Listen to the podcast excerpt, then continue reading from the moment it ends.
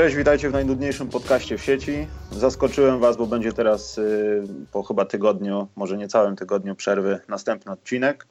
I w tym odcinku już pierwsza dycha pękła. W takim układzie pozwoliłem sobie na odrobinę luksusu i zaprosiłem reprezentanta Polski w kadrze 3 na 3 który jedzie na Mistrzostwa Świata i może coś tam zrobi, y, Arkadiusza Kobusa. Siemasz.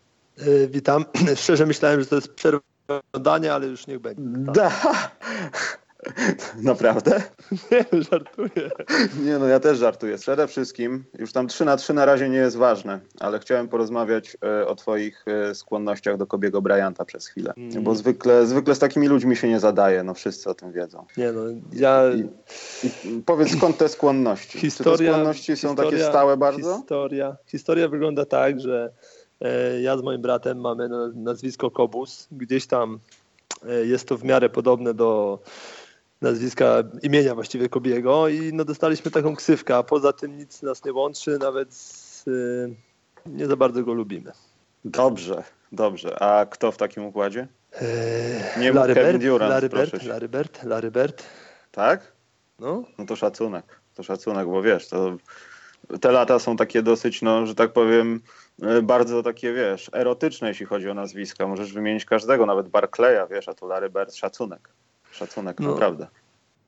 Ale co, lepiej niż Michael Jordan? Nigdy Michael Jordan? Nie? Nigdy? powiem ci tak, myśmy y, w moim domu rodzinnym, to był rok może 9-8, e, Utah Jazz kontra Chicago Bulls, wstawaliśmy w nocy, ja z moim bratem byliśmy za Michaelem, a mój tata mówił zawsze tak, ilu jest białych w tych Utah Jazz, ja jestem za nimi i po prostu był za Sloanem i za... Mój ojciec tak samo.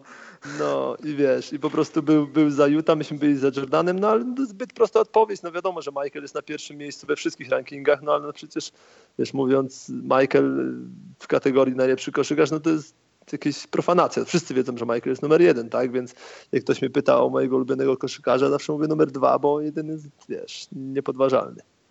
A powiedz, y, no, no głupie pytanie, oglądałeś finały tegoroczne, zesz- zeszłoroczne pewnie też. Y, Już jest tak, że LeBron James już nam przypominał łysego pana, który czasami lubił gryźć cygaro, czy, czy jeszcze nie? Bo sam się nad tym zastanawiałem podczas tych finałów. I wiesz, i wtedy, no ja nie mówię o ilości informacji, jakie docierały do nas wtedy, ale Mhm. patrząc na to, to jest podobna skala, jak Jordan wrócił drugi raz i stał się takim trochę czołgiem. Już spowolnił grę, ale po prostu robił wszystko i przejeżdżał wszystkich. Czy LeBron nie zbliża się do tego etapu? Właśnie boję się tych porównań, ale odnoszę takie wrażenie, że chyba troszkę tak. Wiesz co, ja w ogóle jestem przeciwnikiem porównań. W ogóle śmieszą mnie bardzo te różne gadki, że nasz team by, nie wiem, z lat 60. pokonał Golden State. To w ogóle jest, nie wiem, każda epoka ma swoich bohaterów i ja bym tam to zostawił, wiesz, bo yy, mimo tego, że to jest, nie jest jakiś długi czas, tak, no ale ja pamiętam, oglądałem na żywo i Michaela i Lebrona, ale no to nie wiem, ja nie jestem fanem porównywania epok, chociaż LeBron, wiesz, no, zrobił mnóstwo dobrego, jest na pewno, nie wiem, w top nie wiem, 5, top 3, ale czy jest najlepszy, czy jest, czy jest gołtem, nie jestem przekonany do tego jeszcze. Poza tym, no nie wiem jak ty, no ale podobnie jak reszta świata, w tym też ja, strasznie mało rzeczy wiemy o Wilcie, o Billu Russellu, w sensie takich do oglądania rzeczy. No nawet, nawet Berda, wiesz, no ja tam oglądałem jakieś tam mecze, to też nie jest łatwe do oglądania czasami, ale no nawet widzisz, no nawet, nawet Berda ciężko się znaleźć jakieś tam, nie wiem, dużą ilość meczów, a już nie mówiąc o, o Russellu czy o innych, tak jak mówisz. Dokładnie. No i dobrze, no i y, co, porównania do Kobiego Bryanta i co się stało, że pchnęło cię w kierunku koszykówki, bo jesteś takim wojażerem trochę. Znaczy nie, niedaleko się najeździłeś, ale w, chyba w każdej klasie rozgrywek grałeś już, co? Takich oficjalnych polskich. No tak, no. Ja generalnie byłem bardzo późno rozwojowcem. Nigdy nie byłem jakimś wielkim talentem, nie byłem w żadnych kadrach i w ogóle, ale systematycznie się rozwijałem i gdzieś budowałem swoją tam, powiedzmy, jakąś tam karierę, jeżeli tak to można w ogóle nazwać, od podstaw. Eee, No i grałem w różnych, różnych, em, różnych ligach, ale no w końcu wydaje mi się, że osiągnąłem ten cel, który chciałem, czyli jakiś tam powiedzmy pełny sezon w Ekstraklasie. Eee, Z tym, że no każde rozgrywki, rozgrywki mają swoje plusy i minusy. No na pewno teraz poznałem tą ekstraklasę, która ma też trochę na trochę innym poziomie jest, ale ja jestem bardzo dobrze nastawiony do tych rozgrywek, że tak powiem, niższej ligi, bo tam przede wszystkim grają ludzie z pasji, tak? Wiadomo, w mm. pierwszej lidze czy ekstraklasie czasem, nie mówię, że często, ale czasem zdarza się, że są to no, powódki pieniężne, tak, że gra się dla, dla pieniędzy, a jednak w tych niższych ligach to jest czysta pasja, więc myślę, że każda, że tak powiem, każdy etap rozgrywek ma swoje, swoje plusy i minusy, ale no, myślę, że nie żałuję swojej, swoich decyzji co do E, wyboru różnych klubów oraz lig. A powiedz, a ten taki pierwszy skok do ekstraklasy, to nazwijmy, był takim dla Ciebie jakimś dużym problemem, czy, czy jakoś łatwo się wkomponowałeś? Bo który to był sezon? 15-16? Wiesz w, ogóle, tak? w ogóle to jest inna historia, bo ja po dobrym sezonie w pierwszej lidze, jak byłem w ASECO 2, to były rezerwy ASECO, mhm. dostałem propozycję do tego dużego ASECO, kiedy oni byli po tym Elite 8 więc yy, tylko, że tam wiadomo, byłem zawodnikiem bardziej do, do treningów, gdzieś tam nawet się nie łapałem do składu, ale no to była taka pierwsza przygoda, ale wiesz, to był yy, totalnie inny świat, tak? Tam, nie wiem, mm, w czasie sezonu dostałem 8 par butów, yy, bo po prostu mieliśmy kontrakt z Nike'em. Wiesz, trenowałem z chłopakami typu, wiesz, Jagla, Barel, z tą całą ekipą po prostu euroligową, to był inny świat, nie? To było takie mhm. pierwsze przetarcie, ale no to tam w ogóle nie grałem, to w ogóle ciężko, ciężko o tym mówić, że to w ogóle było, że byłem, że grałem w Ekstraklasie, no, byłem tam, tak? Później tak, w tej Polfarmie yy, po dobrym sezonie w Warszawie udało mi się tam dostać. Yy, miałem bardzo poważne plany co do tego, no ale niestety życie różne scenariusze pisze. Moja córka zachorowała i generalnie bardzo dużo czasu spędzałem w szpitalach, w rozjazdach i niezbyt nawet mogłem trenować, więc dogadaliśmy się z prezesem, że nie ma sensu dalej tego ciągnąć i dokończyłem sezon w drugiej lidze po prostu w Łubiczu. Mhm.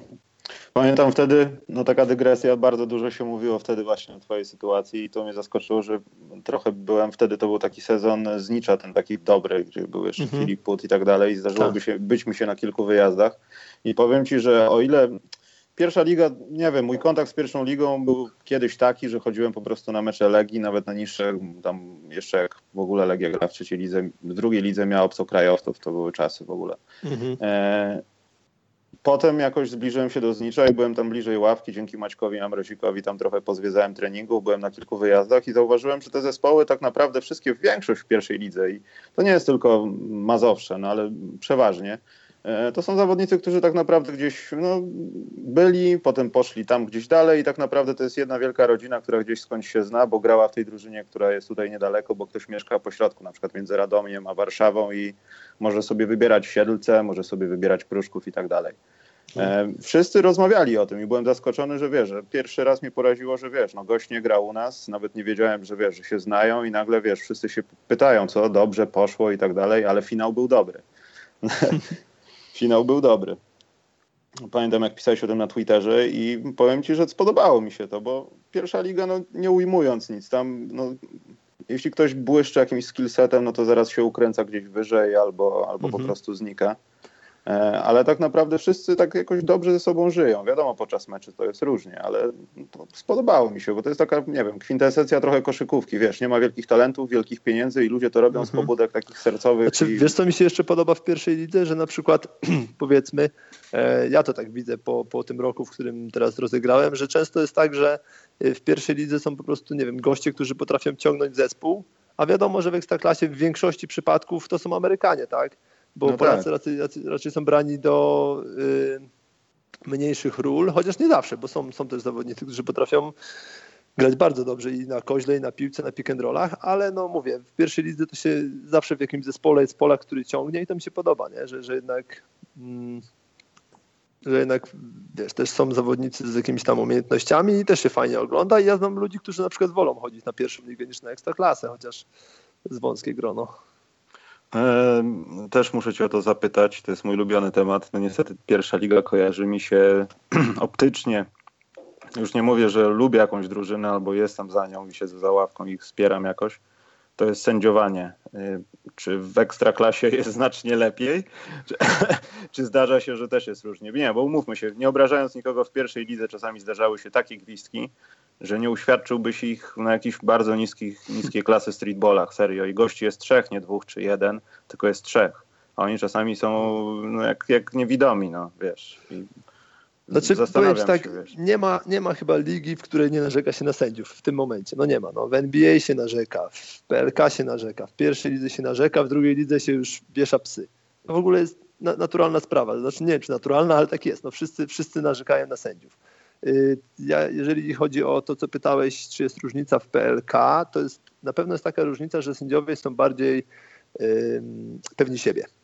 Że w pierwszej lidze czasami możesz, wiesz, sędziemu wejść na głowę i on gdzieś tam wpłynąć na jego decyzję, nie, nie zawsze jest pewien, a w ekstraklasie jednak, wiesz, zaczynasz mówić dach, zaczynasz coś z nim, wiesz, rozmawiać, to potrafi ci na przykład wyperswadować, że nie, ja to widziałem inaczej. I to jest ta różnica, ale no wszędzie zdarzają się różne gafy, no ale nie wiem, myślę, że, że to nie jest do wiesz, żeby to całkowicie gdzieś y, naprawić, tak? Nie da się idealnie sędziować. To są błędy ludzkie i chyba zawsze y, one będą. Skoro w NBA się tego nie potrafią pozbyć, no to, no to nie oczekujmy, że, że się u nas pozbędą. Tylko wiesz, no w NBA to wszyscy tam konspiratorzy, że tak powiem, mogą mówić, że to nie wynika z tego, że ktoś jest po prostu ślepy albo nie zauważył, albo się pomylił, tylko no coś tam za tym stoi. A w takich naszych rozgrywkach pierwszoligowych powiem Ci, że widziałem przez trzy sezony ze dwa, trzy takie gwizdki, że gdybym ja był sędzią, wchodząc po połowie albo po meczu do szatni, dostałbym albo telefon, albo sam bym złożył wymówienie, bo to było jak gwizdanie spalonek, wiesz. I no. byłem czasami zaskoczony, że te same osoby popełniają te same błędy i jak, jeśli ci sędziowie są przez ileś czasu e, w tym regionie, że tak powiem, sędziami, to te zespoły od razu mają takie założenie, że stary, no jak on przez dwa lata to no. samo zrobił, to co, w trzecim roku to samo zrobi? Nie no wiesz, ja, to... ja wiadomo, że jako zawodnik też na to narzekałem, ale wiesz, to, no nie wiem, patrząc na to, tak nie wiem, jak pytasz mnie, jako, nie wiem, obiektywnie, no to powiem ci tak, nie? To jest tak samo, jakbyś grał w milionerach. Siedzisz sobie w domu przed telewizorem, czy na trybunach, czy gdziekolwiek i znasz odpowiedź, tak? A jak jesteś w sytuacji, że od ciebie to zależy, to też może, wiesz, działają nerwy i coś, więc wiesz, to też nie chcę tłumaczyć sędziów, ale czasami jest tak, że wiesz, ludzie mogą mówić, że o, ja bym zagwizdał to, tamto, ale wiesz, no będąc jednak na boisku też jest różna, nie wiem, tak jak mówię, presja zawodników i, i też czasem można popełnić błędy. Wiadomo, że czasami to jest gdzieś tam nagminne i, i na przykład, nie wiem, przychodzisz na mecz i mówisz, o Jezus, znowu ten sędzia, o Jezus. No, no ale no, co zrobić, no. Znaczy ja wiem też trochę z punktu widzenia powiedzmy mojego świata trenerskiego, że jak oglądam z boku mecz i widzę tych samych sędziów, którzy wiem, że od paru lat robią to samo, tam coś się poprawili, ale to zaraz śmierdzi tym, że ktoś, nie wiem, za dużo gwizdże kroków, ale nie gwizdże fauli jakichś takich ostrych i widzę to z boku, to widzę to samo. I czasami po prostu mnie to rozwala, wie, że nawet jak staram się być obiektywny, to widzę to samo, co widziałem tam, będąc trochę nieobiektywnym, no bo wiesz, zawsze jestem po stronie swojej. No, tam nie, nie, no, znaczy, co, ja ci powiem tak, nie? Moim zdaniem jedyna rzecz, którą można by było ujednolicić, to jest to, żeby gwizdać w obie strony tak samo, bo wydaje mi się, że tu jest ewentualnie największy błąd, bo wiesz, jeżeli na przykład w jedną stronę gwizdżemy wszystko, a w drugą nic, to tu jest problem, nie? Jeżeli na przykład dany sędzia ma linię sędziowania, że gwizdże zawsze kroki na przykład, to niech gwizdże w obie strony i wtedy wiesz, można się do tego ustosunkować w trakcie meczu albo przed meczem, przygotować się po prostu. Jeżeli wiemy, że sędzia daje dacha za nawet próbę rozmowy, to niech daje zawsze tak samo. Wiesz co chodzi? Chodzi mi o to, że jednak ta linia y, sędziowania powinna być y, ujednolicona i żeby nie było tak, że wiesz, w jednym meczu jest tak, w drugim tak, a wiesz, no nie możesz się nawet przygotować, bo nie wiesz, co się stanie, tak?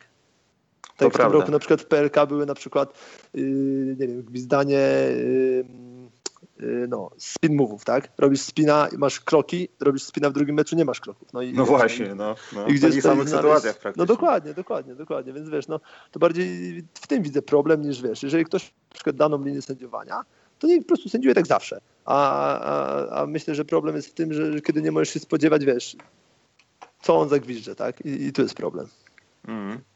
Dobrze, my tutaj mówimy o kompletnie niemedialnych rzeczach, które nie interesują miliony Polaków. In, miliony Polaków interesują. Teraz porozmawiamy to... o dwóch Polakach w PLK. Eee, dlaczego? nie. nie, no nie wiem, czy Twittera śledzisz, ale to jest taki temat, wiesz. Bardzo, yy, bardzo. Ale poczekaj, o czym poruszający mówisz, bo, bo, bo, teraz jest e, dużo tych tematów takich. No, nie, no mówię o dwóch, dwóch Polakach w PLK, no jest taki a, temat. A, w te, a, w te, a, w ten sposób, nie, bo myślałem, że mówisz o jednym Polaku, który mówił o PLK. I tak się... Nie, nie, nie, nie, to nie. E, ale e, tak nawet patrząc z boku, ale będąc zawodnikiem, czy jest, y, bo chciałem też zakończyć temat ligi, bo są ważniejsze mhm. sprawy.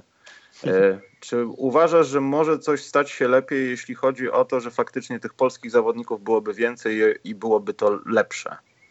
Czy to, nie, czy to nie jest tak, że może jednak te kluby powinny się uwolnić na wielki rynek? Ja wiem, że ciężko z takimi osiągnięciami albo bądź ich brakiem na skali europejskiej, tam nie wiem, no może jeden zespół tam gdzieś coś zagra, a pod reszta to nazwijmy to nie, robią piach po prostu. Yy, czy jest jakaś szansa na to, że będzie lepiej, czy, czy po prostu twoim zdaniem może pójść w komercję i już tak myśleć o tym, żeby wiesz, po prostu zrobić wszystko, żeby ludzie to oglądali i może być nawet jeden Polak w składzie, ale oni będą grali coś. Nie wiem szczerze, jak ci na to pytanie odpowiedzieć. No, nie wiem, dla mnie, y, wiesz, jako zawodnika jeszcze i Polaka, przepis o dwóch Polakach jest super. Nie, no wiadomo, że, że, nie wiem, no gdybym znał odpowiedź y, na to pytanie, jak to poprawić, no to po prostu gdzieś mógłbym to przedstawić, ale nie wiem. No, wydaje mi się, że na pewno by, wiesz, jakość transmisji. Bardzo mi się podobały na przykład, y, jak Polsat przedstawiał playoffy, bo było tam, y, y, były tam z szatni różne mm, kamery wchodziły do szatni, były różne, wiesz, rzeczy podatkowe. To interesuje ludzi, nie? A i poza tym czasami jak się odpala PLK, tam jest jakość, jakbyś to sterem nagrywał, to też myślę, że no.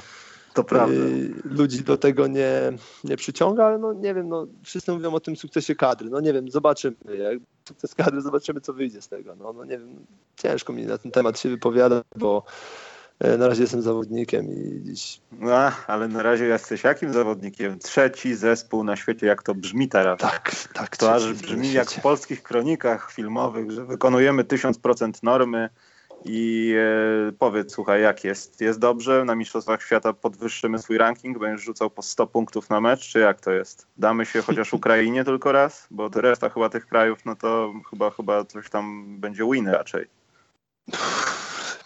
Wiesz co, powiem Ci tak. Jechaliśmy teraz do Danii na Challengera, takim składem, jak, jak byliśmy, jak jedziemy na te mistrzostwa. I byliśmy skazani na, no może nie na zjedzenie, ale mieliśmy w każdym razie tam, nie wiem, chyba szósty, szósty ranking, więc nie byliśmy faworytami nawet do finału. I udało nam się zająć drugie miejsce na ten na taśmę przegraliśmy. W każdym razie no, 3 na 3 jest specyficzną koszykówką. No, i masz mecz, w którym zasiądzie jednemu gościowi i jeden gość potrafi naprawdę cały, cały mecz załatwić. Więc nie chciałbym też nakładać jakiejś presji na nas. Yy, fajnie by było, wiesz, no, wygrać z wszystkimi, nawet z tą Ukrainą, ale no mówię, nie chcę nakładać presji, zobaczymy jak będzie. 3 na 3 jest na tyle młodą dyscypliną, że, że te rankingi też może nie są do końca odzwierciedleniem. Y, nie wiem jak się będzie Katar y, prezentował, nie wiem, no wiadomo, Katar ma dużo pieniędzy, może, może będą goście, którzy nagle, nie wiem, wyskoczą nie wiadomo z czym, no ciężko mówić. No, Naturalizowani na pewno, jacyś. Na pewno jest, no, na przykład Andrew Blatch nagle przyleci grać z tak. Katarem 3 na 3, więc nie wiem, ostatnio a propos y, też tego śmieszne, bo y, Odensie był, w tej Danii, tu graliśmy, był y, Carl Antony Towns. I tam po finale tam przyszedł nam pogratulować, że fajny mecz chłopaki, że, że fajna walka, że, że myśmy to mogli wygrać. W ogóle bardzo fajnie się z nim rozmawiało.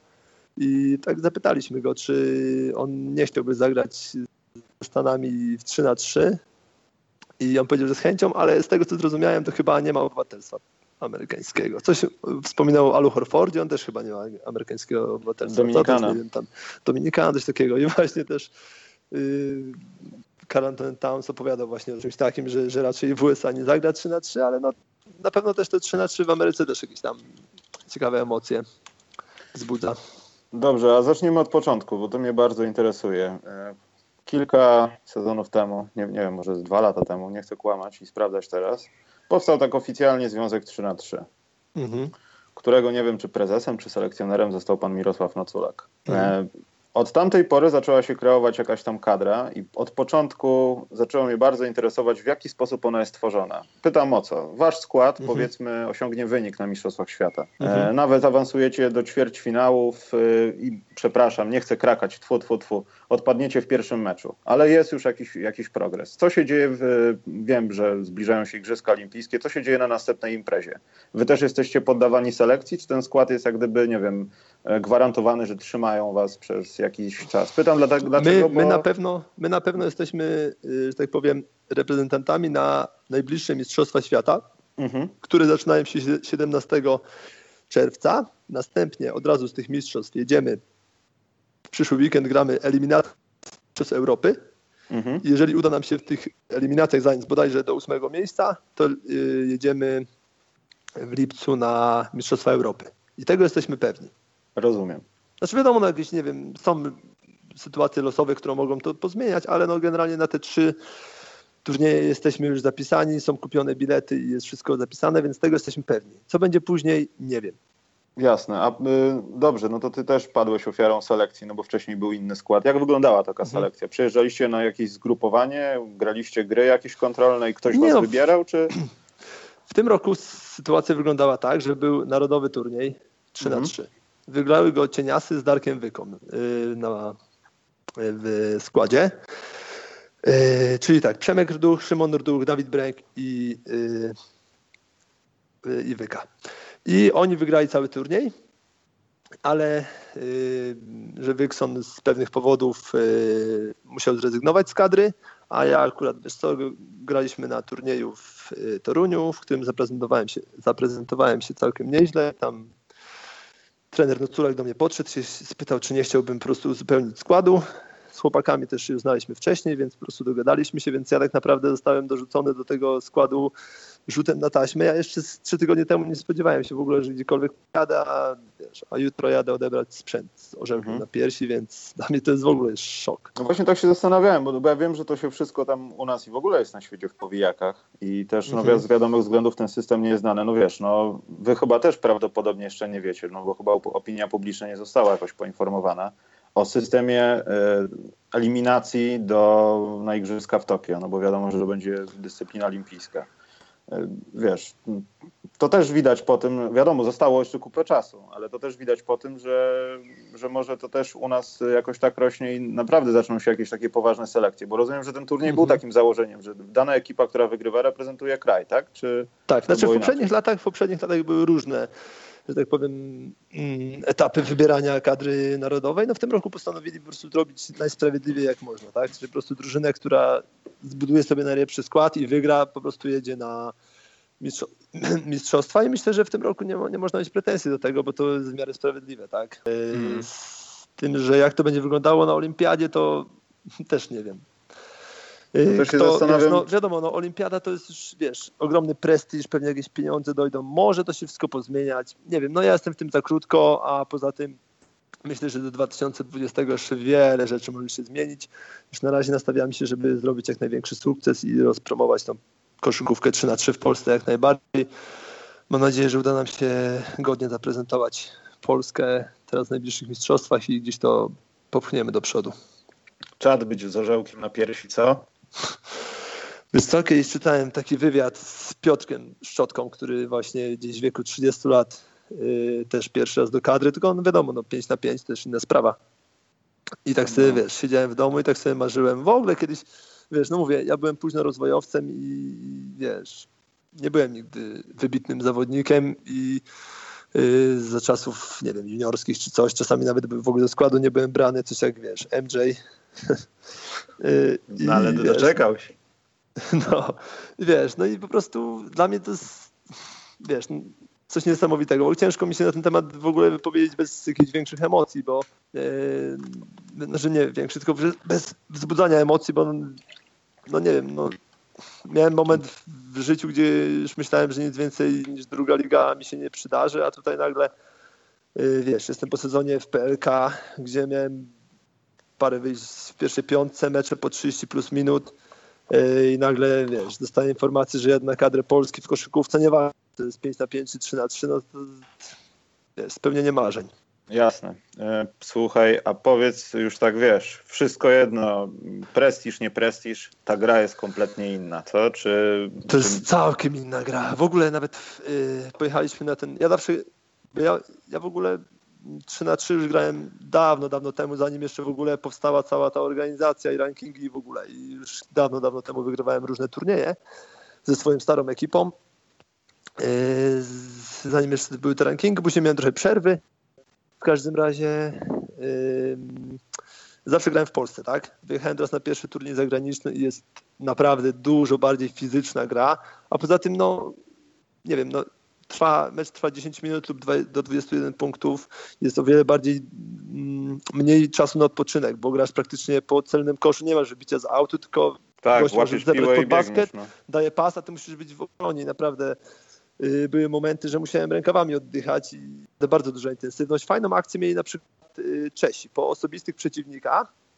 Y, jak przeciwnik trafił, to trzeci gość nie zastawiał, tylko biegł na trójkę. Oni zbierali od razu piłkę po celnym, rzucali mu na i gość walił truje, nie? Także wiesz, to są takie akcje po prostu, wiesz, nie do obronienia, bo wiesz, gość, który rzuca osobistego, nie może od razu biec do obrony, bo nawet o tym nie myśli. A tam już jest no. pas, truje. Wiesz, no są inne kombinacje, różne, wiesz, taktyki, można Yy, jakieś podwojenia, jakieś yy, taktyczne faule, chociaż też jest inaczej, bo na przykład yy, po szóstym faulu są dwa osobiste, więc to też jest ciekawe, nie? O. A po dziesiątym faulu masz dwa osobiste i piłkę z boku jeszcze, więc... To ile jest fauli na zawodnika? Nie ma. Nie ma, czyli po nie prostu na do oparu. No, ale wiesz, jak już dziesiąty przekraczasz i masz dwa osobiste i piłkę, to jest praktycznie, wiesz, ogromny handicap i wiesz, jak masz gościa, który dobrze wymusza faule, to też można ładnie... No i po osobistych piłka wraca do tych, którzy No tak, tak, tak, no, no dokładnie. No właśnie, jak no to już w ogóle masakra. No, dokładnie, więc nawet nie możesz sfaulować, żeby piłki mieć dla siebie, na przykład, nie wiem, przygrywasz pięcioma, czy tam, nie wiem, trzema i potrzebujesz piłki, żeby szybko trójkę rzucić, faulujesz, a gość ma dwa osobiste i piłę z boku, no to nie no. ma szans tego zrobić, tak trzeba wybronić. No, różne są, jak ktoś, wiesz, nie grał czy to bardzo ciężko musi się przyzwyczaić. Zresztą widać to na turniejach, gdzie przyjeżdżają czasami zawodnicy z PLK. Ostatnio właśnie była w tym Toruniu, w którym wspominałem, była drużyna, w której grał y, Szenku, grał y, właśnie Put, y, no to dobrze. grał Witliński, grał jeszcze z nimi Wojtek Czerlonko. Praktycznie cała Seko, plus tam Szenku. I no, jakby nie było w tym, z dzikimi wężami przegrali chyba 15 do 4, czy tam do 5 yeah. w ogóle zostali zmiażdżeni. No mówię, no to też jest inna koszkówka, no dlatego nie wiem, wydaje mi się, że ten turniej selekcyjny był najlepszym wyjściem w tym roku, no bo wziąć, wiesz, gości, którzy nie znają zasad albo nie potrafią w to, nigdy w to nie grali, też nie wiem, czy by się nie minęło z celem, nie? No jasne, poza tym na pewno by się dało ich jakoś przekręcić, ale no to zajęłoby dużo czasu, a tutaj jest następna impreza zaraz niedługo i trzeba mieć skład, który mm. to ogarnia, także ja to w 100% rozumiem. A jeszcze taka jedna rzecz z przepisów. Polet, y, możesz stać w trumnie 3 sekundy? Z piłą? E, teoretycznie nie. Znaczy z piłą, z piłą możesz stać, możesz się, ale bez piłki są normalnie 3 sekundy gwizdane. E, z tym, że no, też nie zawsze jest to egzekwowane. Rozumiem. Wydaje mi się, że na mistrzostwach będzie to. Na przykład ostatnio graliśmy też w tym Odense z y, takim zawodnikiem z Francji, który gra w ogóle w Pro A i gość po prostu był baby szakiem, który ważył po prostu chyba ze 150 kilo jak ja z nim na switchu zostawałem, to gość po prostu robił sobie layupa, ja nie potrafiłem nic zrobić. I wiesz, i na przykład tam nie gwizdali tych trzech sekund, gdzie wiesz, można było gdzieś tam to podpiąć, ale na szczęście mieliśmy też Przemkar Ducha, który swoje waży, więc udało no. się wygrać. Wiesz, no też trochę, wiesz, trochę tych kilogramów trzeba mieć, nie? Jak, wiesz, masz jednak niższy skład, to, to można to wykorzystywać pod koszem. No wiesz, mnóstwo rozwiązań, mnóstwo. E, sędziów ilu? E, dwóch. Dwóch i rozumiem, że widzą wszystko. Nie, wiesz, to nie jest, nie jest tak źle z tym sędziowaniem 3 na 3, bo jest o wiele mniejsze boisko, jest, wiesz, mniej kont, znaczy mniej kontr, nie ma kontr, no kontra to jest hmm. ewentualnie, wiesz, szybki pas po celnym koszu, a wiesz, jednak yy, wiadomo, że też zdarzają się rzeczy, że wiesz, z sędzią się kłócisz czy, czy coś, ale yy, poważniejszych błędów yy, nie ma jakichś takich. Ja generalnie dobrze oceniam sędziowanie, jeżeli chodzi o przynajmniej o ten turniej, który ostatnio byliśmy. E, powiedz tak, no, rozumiem, że mm, nie ma trenera samego w sobie, czy jest ktoś tam z boku przy was, kto może was tam jeszcze kontrolować Co? i wam coś pokazywać? E, wydaje mi się, że największym takim trenerem jest po prostu czwarty gość mhm. który siedzi na ławce, tak? On najwięcej widzi, on, wiesz, bo zmiany są lotne, tak? Piłka jest martwa, to można zmienić sobie zawodnika, nie trzeba zapraszać, tylko po prostu zmieniasz. I wydaje mi się, że ten czwarty gość widzi najwięcej i on często krzyczy, on często mówi, a trener taki na przykład jak u nas jest e, pan Mirek Noculak, to po prostu jest e, bardziej koordynatorem, który po meczu może coś podpowiedzieć. On w trakcie meczu coś, coś na zasadzie tenisa, że może krzyknąć tam trybun coś, ale jednak wiesz, w meczu bardzo nie ingeruje. Mhm, rozumiem. Myślę, że, no, on po prostu może po, po, przed meczem ustalić po meczu, ale w trakcie meczu to właśnie bardziej ten czwarty zawodnik, który A jest powiedz mi, to też jest chyba interesująca sprawa, czy jest ktoś, no, szumne słowo, ale od scoutingu, w sensie wiesz, no, jedziecie na Mistrzostwa Świata i będzie wiadomo, kto będzie w jakiejś reprezentacji odpowiednio wcześnie. Nie wiem, no ja na przykład bym był zadowolony, gdyby Rafał Juć na przykład przyjechał i nam zrobił scouting. No niestety jest to z, jeszcze zbyt mały nakład pieniężny na, że tak powiem, na trzy. Wiem, że niektóre drużyny mają takich gości, tak? Znaczy drużyny, mhm. no, kadry narodowe, no ale u nas jest to jeszcze, wiesz, w powijakach i nie ma takich rzeczy jeszcze, więc robimy scouting sami. Wysyłamy sobie na YouTubie po prostu filmiki gości, piszemy sobie, więc tak to wygląda. Jest, jest scouting, tylko że robimy go po, po prostu sami.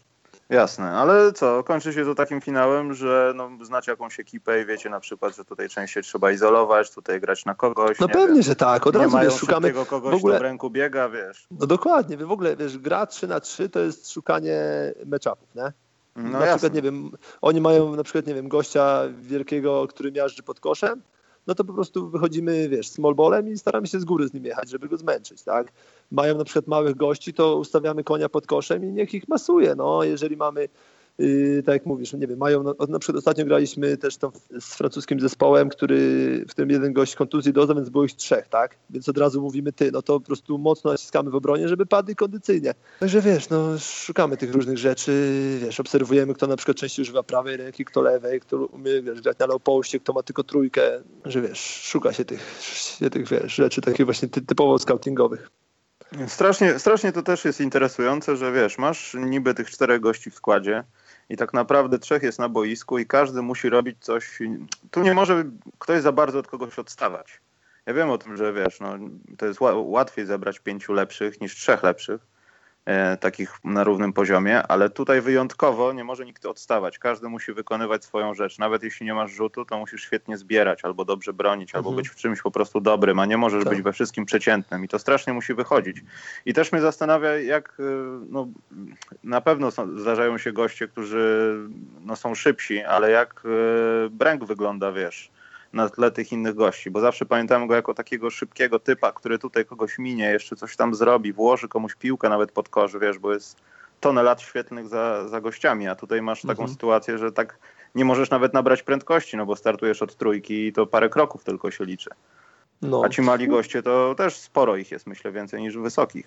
No, ale wiesz, jest, na pewno jest y, trochę inaczej się gra, wiesz, 3 na 3 na przykład ostatnio graliśmy i miał straszny wiatr. Więc wiadomo, że wiesz, no tak. od takiego gościa krok dalej już wiesz, nie zapali ci trzech pod rząd.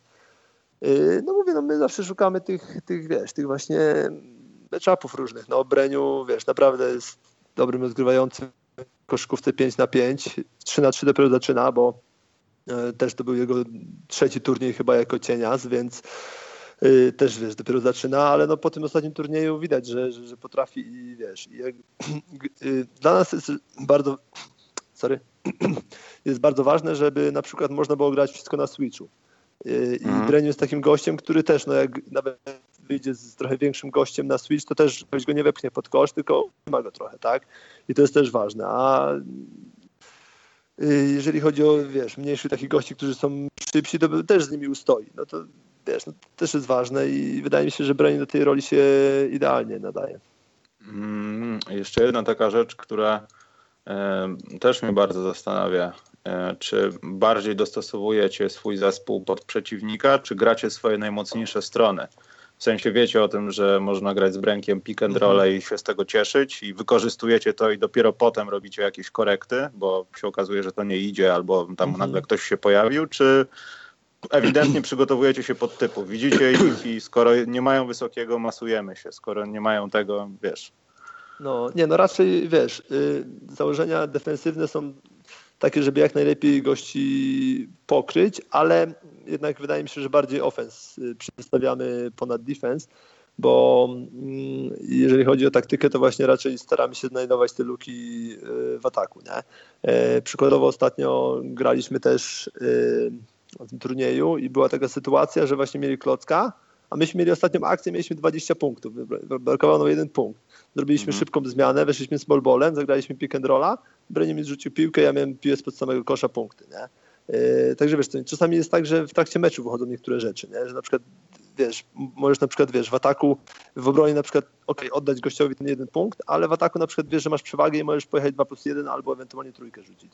U nas raczej, yy, wiesz, jesteśmy bardzo ofensywną drużyną, chociaż nie było tego na ostatnim turnieju widać, no ale Szymon jak zapali za 3, to jest też niesamowita, yy, wiesz, handicap dla nas. Breniu też potrafi rzucić trójkę i ja też.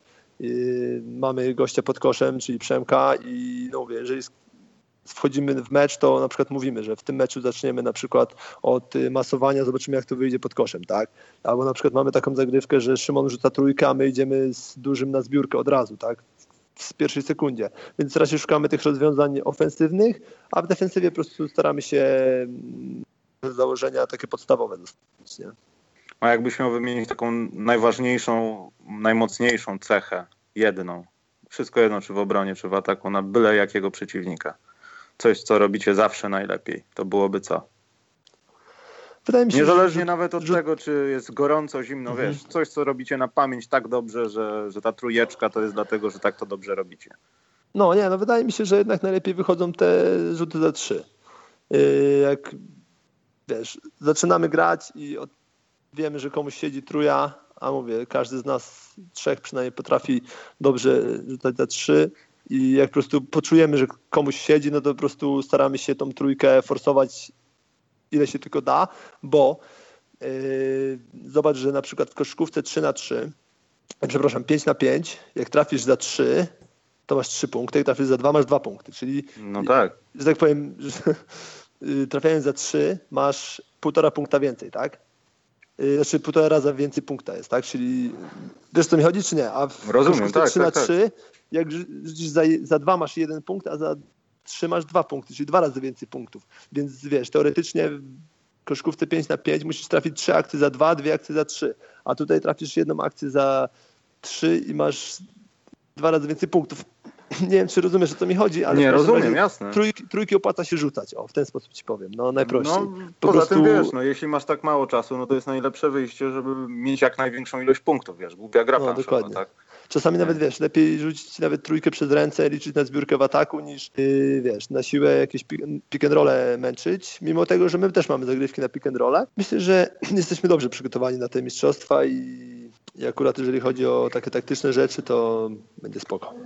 E, słuchaj, Arkadiuszu, a gdyby nas nie słuchali na Ukrainie, w Estonii, w Katarze i w Sri Lance, to co byś powiedział jest waszą największą słabością? Taką, że gdybyś grał przeciwko sobie, to byś to robił, nawet jakby twój klon był na boisku, rozumiesz? No, to wydaje mi się, że nie mamy jakiejś takiej jednej słabości. Naprawdę. Słuchajcie mnie wszyscy Ukraińcy, Sri Lankczycy i Katarczycy i Andrzej nie, no, nie, no naprawdę, nie mamy jakiegoś takiego, wiesz, jednego, w ogóle te, wydaje mi się, że drużyny, wiesz, no, nie ma gościa, który na przykład nie potrafi grać, nie wiem, jeden na jeden, albo nie potrafi bronić, tak, no bo to od razu wychodzi w 3 na 3. Gdzieś mhm. 5 na 5 możesz ukryć gościa na przykład, który nie potrafi rzucać, albo nie potrafi, yy, wiesz, penetrować, albo bronić, tutaj każdy w pewnym sensie musi takie małe rzeczy robić. Więc mamy wiadomo słabsze punkty, ale nie, nie ma jednej takiej rzeczy, którą wiesz, którą byśmy po prostu gdzieś starali się ukryć, że o Jezu, żeby nikt nie zobaczył, że na przykład nie wiem, ten nie potrafi robić tego, ten tego. No. Wydaje mi się, że jesteśmy w miarę uniwersalni i potrafimy to wiesz, wykorzystać. Odsłuchamy sobie tego niedługo, ale powiedz, jakie są Twoje przewidywania wobec y, turnieju na Mistrzostwach Świata? Co się stanie? 3 na 3 jest zbyt nieprzewidywalna, wiesz? Naprawdę. Nie chcę tutaj, to jest wróżenie z fusów, bo no mówię, y, ostatnio była taka sytuacja, że y, w tym turnieju, o którym wspominałem już 50 razy w tym podcaście, y, graliśmy my z numerem szóstym, a z pierwszym grało R8, czyli powiedzmy drużyna obok nas najlepsza tu w Polsce. I oni na przykład wygrali pierwsze dwa mecze w grupie, byli wiesz, pewni już wyjścia, a okazało się, że przygrali trzeci mecz i wszystkie drużyny, wiesz, zrobiła się mała tabelka, małe punkty, nie wyszli. Mimo tego, że naprawdę byli dobrze przygotowani, grali dobre mecze, przydarzył im się jeden mecz słabszy. Więc też nie chcę przewidywać. Myślę, że mamy szansę nie wyjść z grupy, mamy szansę na medal. no, nie naprawdę nie.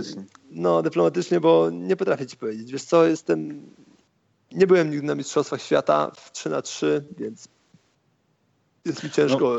No, no właśnie. Y taki, kurczę, no kadra Polski i tak dalej, wiesz, poważny występ, jak sobie radzisz y, z presją w takich sytuacjach? Bo na pewno zdarzyło ci się to wiele razy w karierze, ale to chyba jest taki pik, co? Że może, może być największa. W sensie, jak sobie z tym radzisz? Czy ją w ogóle masz, czy wchodzisz i jest ok? Wiesz co, ja przeważnie grając, nie wiem, w jakichś tam meczach o stawkę, czy graliśmy z Legią, te, nie wiem, w playoffy, czy wiesz, walczyliśmy, tam też była dosyć spora, spora presja, czy też w Asako kiedyś grałem playouty, które były też dosyć ważne, żeby utrzymać drużynę w lice. W każdym razie gdzieś ta presja się często pokazuje, ale szczerze u mnie najbardziej ona się pokazuje przed samym meczem, tak?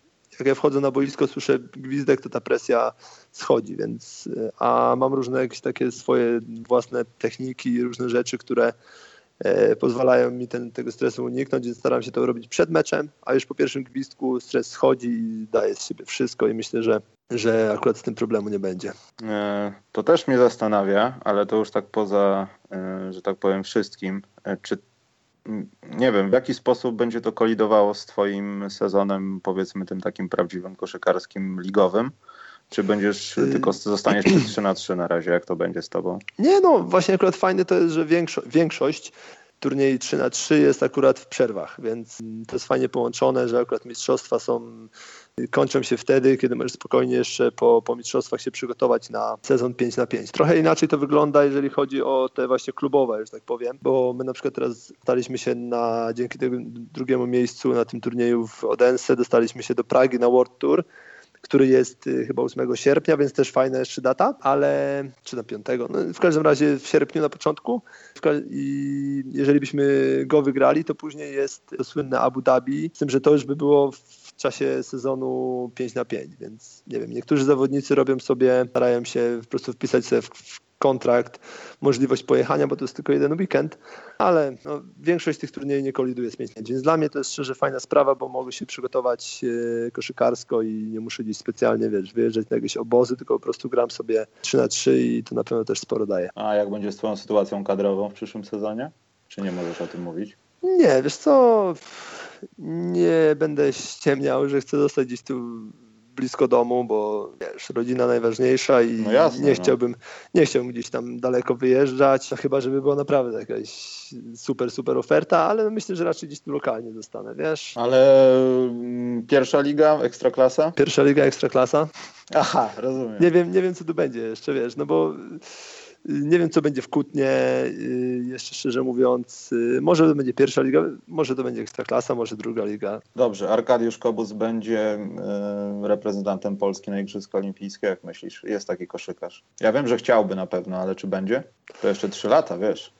No właśnie, to są jeszcze trzy lata. Najmłodszy nie jesteś, masz też ósemkę w dacie urodzenia. Ale wiesz, tak, ja bym wtedy wiesz. w 20 miał, wiesz, 33, 34 to jeszcze jest, to jeszcze jest, wiesz, końcówka prime'u.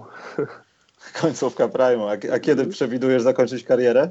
42.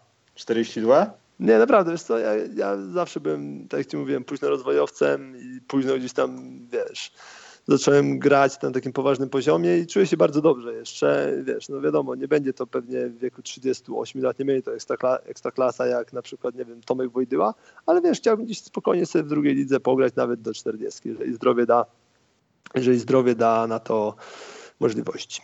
A kiedy już Arkadiusz Kobus nie będzie się mógł ruszać, to co będzie robił poza koszykówką? Czy będzie, będzie, stał, będzie stał w rogu, rzucał trójki. Nie, będzie szczerze mówiąc, wiesz... Ale mam, nie, pytam, wiesz, to jest zawsze taka no, droga, no ścieżka, wiesz, kończy się kariera, gdzieś tam albo się podpinam do jakiegoś klubu jako y, trenero działacz, albo trenuję dzieciaki. No to są dwie ścieżki ja rozwoju. Mam no. fajną sprawę, bo ja jestem w ogóle z nadmorza, z Władysławowa. A. E, no i wiesz co... Czyli na wakacje nie jeździłeś nad morze. Byłem nad morzem. Nie jeździłem, byłem całe wakacje. To jest super sprawa w ogóle. Polecam wszystkim urodzić się nad morzem. Ale przepraszam, muszę przerwać, bo to mnie zawsze interesowało. Wiesz, Warszawa zawsze jeździła, znaczy zawsze. Był taki okres w latach 90., że to były czasy składu hip-hopowego, rapowego, można też powiedzieć, zipera. Wszyscy chodzili w mhm. bluzach zipery. Wchodziłeś we Władysławowie do jakiejkolwiek knajpy po 12, to były czarne bluzy ZZ i widać było, wiesz, wyjechałeś Lewa na górze, to że damy radę. Tak, wyjeżdżałeś z osiedla tylko po to, żeby wejść do knajpy, żeby zobaczyć mniej więcej te same mordy. Więc tak się zdarzało. Więc jak z punktu widzenia osoby, która tam mieszkała i była lokalesem, przeżywałeś te wakacje i napływ tych wszystkich ludzi? Ja rozumiem, że można było gdzieś tam popracować, coś porobić, było śmiesznie, ale... Nie no, gdzie, kurde, no, no. wiesz, jak byłem młody, to tam, nie wiem, miałem z 15 lat, to mi tam, wiesz, praca nie była zbyt... Yy, no raczej, wiesz, graliśmy w basket, ale no co, no dla nas to, wiesz co, to jest taki naturalny cykl mieszkańców Władysławowa, że po prostu, wiesz, większość czasu Władek jest małą, wiesz, mieściną, taką, wiesz, typu z powieści Stephena Kinga zamkniętą, Y, spokojną, a wiesz, a zaczyna się po prostu wakacje i przyjeżdżają różni ludzie i wiesz, dla nas to było naturalne. Większość ludzi na tym zarabia nawet na cały rok, więc dla nas to jest po prostu dobra sprawa naturalna. Y, a to, że się te, te, wiesz, te twarze wszystkie pojawiały i powtarzały i na przykład, nie wiem, umawiałeś się z gośćmi, na przykład my tak często robiliśmy, że na przykład na przyszłym roku przyjedźcie, pogramy sobie, wiesz, w kosza i przyjeżdżajcie sami ludzie, albo tak jak mówisz, wiesz, te, w różnych barach te, te, same ekipy, to dla nas było naturalną sprawą i nie jest to żaden, wiesz, tak może, nie wiem, jak ty z Warszawy spotykałeś swoich znajomych, to może dla to było jakieś dziwne, a dla nas to było normalne, że przyjeżdżają ci sami ludzie i mnóstwo ludzi i to jest po prostu taki naturalny cykl we Władysławie. Ale już nawet wiesz co, ten hałas, że nawet kurczę, jakieś prozaiczne sprawy, musisz następnego dnia mm, wstać, a tam mieszkasz niedaleko wesołego miasteczka i to wszystko nawala, tam w ogóle ludzie rozbijają butelki, ty po piątej wychodzisz, a tam dalej melanż trwa, wiesz, to po, no. po paru latach może przeszkadzać. No i wiesz to... co, ja mieszkałem akurat, to była pierwsza w ogóle dzielnica Władysławowa, Szotland, która jest troszeczkę z boku, wiesz, na samym wjeździe, jak mijasz, jak mijasz stację benzynową, to w prawo jest taki zjazd i zatoka mhm. I to myśmy tam mieszkali, więc u nas, wiesz, mieszkałem w domku jednorodzinnym, więc to raczej było, była taka spokojna okolica nie? więc ja, że tak powiem, tego całego rumoru aż tak bardzo nie odczuwałem. A wiesz, a jeżeli wiesz, o to, co pytałeś, że, że czy ludziom nie przeszkadza, to wiesz, mieszkańcom, że butelki są rozbijane, myślę, że to, że wiesz, większość ludzi zarabia na nich, to, no tak, to no. rekompensowało. No poza tym wiesz, w Warszawie wystarczy pomieszkać na Mazowieckiej i człowiekowi się też odechciewa, także to nie trzeba szukać, wiesz, bardzo daleko, no ale... No, a wracając do twojego pytania. No. Yy, które było zadane jakieś 15 minut temu. nie, no może to wiesz co, to ja akurat wiesz co, z tatą yy, w tym roku otwieramy taki mały pensjonacik w Rozewiu, więc myślę, że po prostu wiesz, to będzie taka moja wakacyjna fucha. Już jakieś sobie... zniżki tutaj, że w, na YouTubie będzie takie do wciskania Arkadiusz nie, no pewnie, Kobus, pewnie, wiesz, my w tym roku, wiesz, noclegi. W tym roku pierwszy raz otwieramy, wiesz, ja założyłem fanpage, więc wiesz, reklama jak najbardziej pożądana. Pierwszy sponsor. Wiesz, no, no, dokładnie. Bierzesz za ten lokowanie produktu. A to poza, poza wizją się dogadamy. Spoko. No i wiesz, i myślę, że w wakacje będę po prostu tam gdzieś, gdzieś po prostu pokoje wynajmował, czyli będę wracał gdzieś do korzeni. A wiesz, ja bym chciał zostać przy, przy koszykówce. No nie wiem, może Kiedyś tam się bawiłem w jakąś tam trenerkę, może jakieś tam, nie wiem, może kierownikiem w klubie. Nie wiem, wiesz, to, to jest tak, wiesz, taki dziwny temat w Polsce, bo w Stanach to jest naturalne, tak, że kończą zawodnicy kariery i dostają różne propozycje na uczelniach, w klubach i w ogóle zdziwiła mnie ostatnia sytuacja, znaczy zdziwiła, fajna taka sytuacja, że Steve Nash odbiera wiesz, pierścień swój pierwszy, teraz będąc tam jakimś y, koordynatorem, czy jakimś tam kimś w Golden State, także wiesz, no u nas też byłoby fajnie, gdyby kluby się zajmowały też zawodnikami yy, po karierze i ja na przykład z chęcią bym został w koszykówce, jak skończy karierę. No to chyba, chyba dobrze. Nie wiem, bo wiesz co, znam takich ludzi nie będę mówił nazwisk, którzy grają trochę gdzieś, nawet w jakichś tam skalach rozgrywek Y, zdarza się też, że trenują w niższych y, szczeblach rozgrywek i, i oni mówią, że ja, ja też tak mówię, wiesz, to jest tak jak jesteś przez, nie wiem, miesiąc na obozie i już po prostu wymiotujesz tą piłką. Mijają mhm. trzy dni, idziesz na boisko i znowu idziesz sobie porzucać albo się tym interesujesz, coś robisz wokół tego. Ale znam takich ludzi, którzy mówią, że no, niech się to tylko skończy i jedna rzecz się wydarzy i ja w ogóle, wiesz, mam dosyć. wiesz, idę gdzie indziej, jestem informatykiem, będę sprzedawał komputery, trudno. Tak. Trudno, mam to gdzieś. No dlatego mówię, że dobrze. No nie, nie, nie, wiesz co, ja generalnie no mówię, jakbym, wiesz, jakbym na tym nie zarabiał pieniędzy, to pewnie bym grał sobie w lidze amatorskiej albo coś, no bo nie wiem, gdzieś ten basket zawsze był mi bliski i wiesz, chciałbym jednak w tym zostać do końca. Mam nadzieję, że kiedyś będzie mi to jakieś profity, wiesz, przynosiło, no bo to jest też kwintesencja, żeby robić to, co się kocha i jeszcze na tym zarabiać, tak? No jeżeli, proste. No. Jeżeli będzie mi dane, wiesz, zrobić to do, że tak powiem, do końca, no to będę zadowolony, a jeżeli, wiesz, będzie tak, że, że nikt mi nie zaproponuje żadnej takiej sytuacji, no to jakoś sobie poradzę, no. Coś się znajdzie. Dobrze, zbliżamy się ku końcowi. E, chciałem tylko nadmienić, że e, przewijałem sobie Twój ranking i znalazłem dziwny stat. I wiem, że dzięki temu e, ten ranking jest trochę też, no nie chcę powiedzieć do dupy, ale jest taki no, trochę z gier komputerowych. Jesteś 40 zawodnikiem z Polski, w sensie w rankingu, numer 698 w ogóle chyba, czy nie wiem, czy to tak. jest twój numer porządkowy, tak? Nie, nie, to jest, to jest w ogóle, to jest w ogóle, tak, 605, Ale tak. przewijałem się przez ilość spotkań wszystkich 30, zawodników, tak. 31 i to jest najmniej pośród wszystkich zawodników ponad tobą, bo większość Dokładnie. ma ponad 50, jeden ma około, poczekaj, że nie skłamał, chyba ktoś ma 40. Eee, nie, kłamie, kłamie, kłamie, kłamie, tak, grubo, top, top 15 ma ponad 100.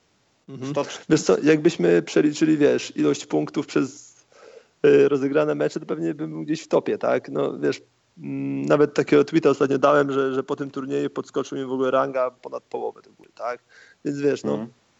y, nie jest to do końca miarodajne. Jeżeli na przykład, nie wiem, jest gościu, który jest, wiesz, mega, nie wiem, kozakiem w basket 3 na 3 ale nigdy nie gra tych rankingowych, no bo nie wiem, różne rzeczy się mogły dziać, to jest bardzo nisko. No ja z Dawidem Brękiem jesteśmy, no ja jestem 40, Dawid jest chyba teraz 60 i wiesz, no ja, mhm. ludzie się mogą popukać w czoło, jak my możemy być w kadrze, tak? No ale no to nie jest miarodajne. To jest statystyka, ona potrafi być, wiesz, w wielu wypadkach niemiarodajna i tak jest, yy, wydaje mi się, że w tej sytuacji, no. Rozumiem. Mało tego nie wiem, czy to jest błąd, ale znaczy błąd. Znalazłem też nierankingowanych ludzi i jedna dziewczyna jest powyżej chyba sześciu albo siedmiu osób zagrała więcej spotkań i tylko, że ma zero punktów, nie wiem czemu. Strasznie dziwne to jest. No nic, słuchaj, e, po pierwsze, na koniec życzę Ci, żebyś zagrał w Ekstraklasie w jakiejś Zielonej Górze albo kimkolwiek, kto będzie w europejskich rozgrywkach. Rzucił game, game winnera w, przeciwko Realowi Madryt na przykład. Potem sobie pojechał na Olimpiadę, ale machając Mistrzostwem Świata i Europy w sensie złotem. Tego Ci życzę. No i nam wszystkim życzę, bo wiesz co, przede wszystkim też chciałem nagrać ten podcast dlatego, żeby może jakoś to uruchomić, że trudno, no nie wiem, ktoś ma wersję do PLK, bo mówi, że jest do dupy, nie da się tego oglądać, mhm. wszystko jedno rozumiem, a tutaj może coś znaleźć dla siebie. Bo to tak naprawdę jest napieprzanka chłopaków na Wiesz boisku co? w latach 90., kiedy nie no, było 10, tylko brało się trzech to jest prawda. Grało, Ale wiesz co? No. Wydaje mi się, że to jest yy, fajna sprawa, bo dużo właśnie młodych ludzi przychodzi to oglądać i wydaje mi się, że jest trochę bardziej przystępna niż 5 na 5. Bo wiesz, 5 na 5 długo mecze trwają, a tu masz mecze po 8 minut, 7, 6.